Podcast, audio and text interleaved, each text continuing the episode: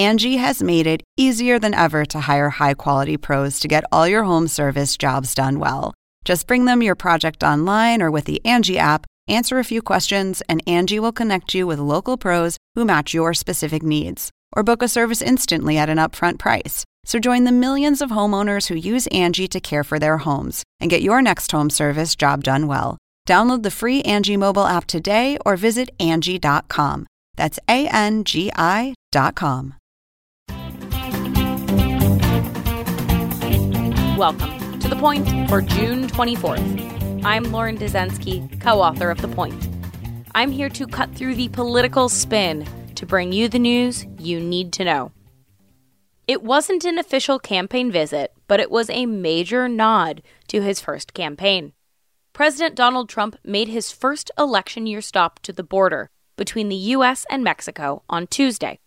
Trump's border wall is again expected to be a cornerstone of his reelection campaign, and as the election year ramps up, this key campaign promise from 2016 has a new urgency.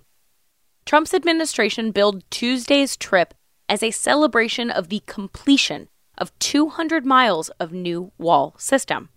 But there's a catch. These 200 miles of wall are only a portion of the administration's goal to build 450 miles by the end of 2020. Of those 200 miles, roughly three have been constructed in areas where no barriers previously existed, while the majority of miles replaced old, outdated designs with an enhanced system. That is according to U.S. Customs and Border Protection, which oversees border wall construction. Three years into his presidency, Trump has faced a host of legal challenges over his border wall and his attempt to bolster the effort with additional funds from other government accounts.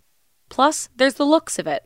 During an Oval Office meeting last year, Trump told various government officials that he wanted the wall to be painted black and to include French style doors. As the administration continues to invest in the border wall, arrests of migrants have declined dramatically compared to last year. New restrictions related to coronavirus have also largely barred migrants, including asylum seekers, from entering the United States. So let's get to the point.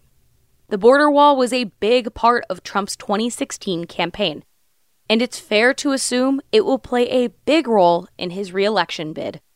And that is the point for June 24th, 2020. For more updates throughout the week, including our Sunday night campaign edition, subscribe to the Point newsletter at cnn.com slash the point. If you like this audio briefing, you can get it every single weekday on Google Home or Amazon Echo, or subscribe on Stitcher or Apple Podcasts or your favorite podcast app so you never miss an episode.